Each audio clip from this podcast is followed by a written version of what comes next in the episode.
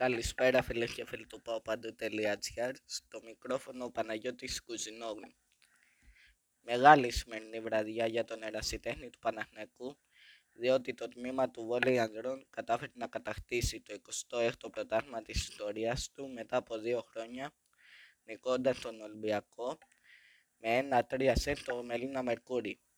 Η ομάδα του Δημήτρη Ανδρεόπουλου έδειξε εξ αρχής πως ήθελε να τελειώσει το πρωτάθλημα από το, από το σπίτι του αιώνιου αντίπαλου της και να μην μπει καν στη διαδικασία υπολογισμών σετ και πόντων. Μπορεί το πρώτο σετ ο Ολυμπιακός να πήρε τρεις φορές το προβάδισμα των πέντε πόντων, όμως κάθε φορά οι πράσινοι επέστρεφαν στο σκορ.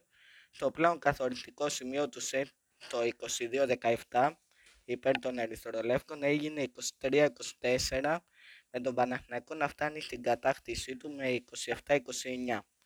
Στο δεύτερο σετ ο Παναθηναϊκός ήταν πολύ σταθερός και με σερή πόντους από τους Πρωτοψάλτη και Χαράλαμπο Ανδρεόπουλο έφτασε στο 25-23 και έκανε το 2-0.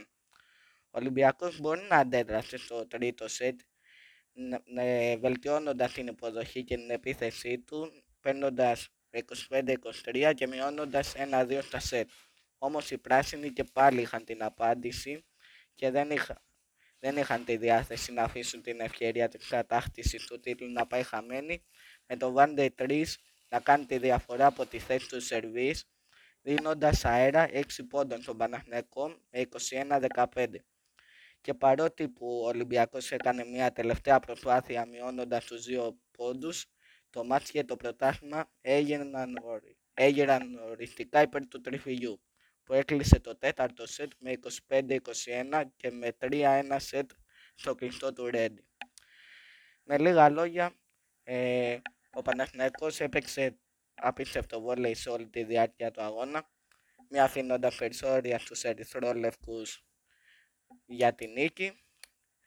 Θεωρώ ότι η φετινή χρονιά για το συγκεκριμένο τμήμα του βόλεϊ ανδρών για τον Παναθηναϊκό είναι κάτι παραπάνω από επιτυχημένη, διότι κατάφερε να κατακτήσει το πρωτάθλημα, έκανε μια εξαιρετική πορεία στην Ευρώπη φτάνοντας στους τέσσερις, δηλαδή στα ημιτελικά, αποκλείοντας σπουδαίες ομάδες και στο κύπελο Ελλάδας έφτασε μέχρι τους προημιτελικούς.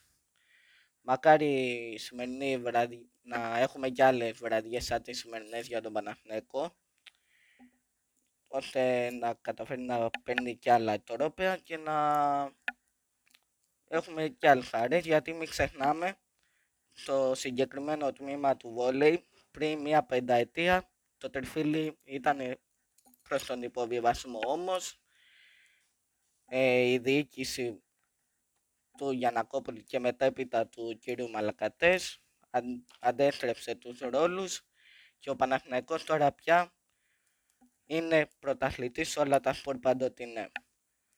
Αυτά από μένα. Το μικρόφωνο ήταν ο Παναγιώτης Κουζινόγλου. Έχετε ένα χαρούμενο βράδυ. Γεια σας.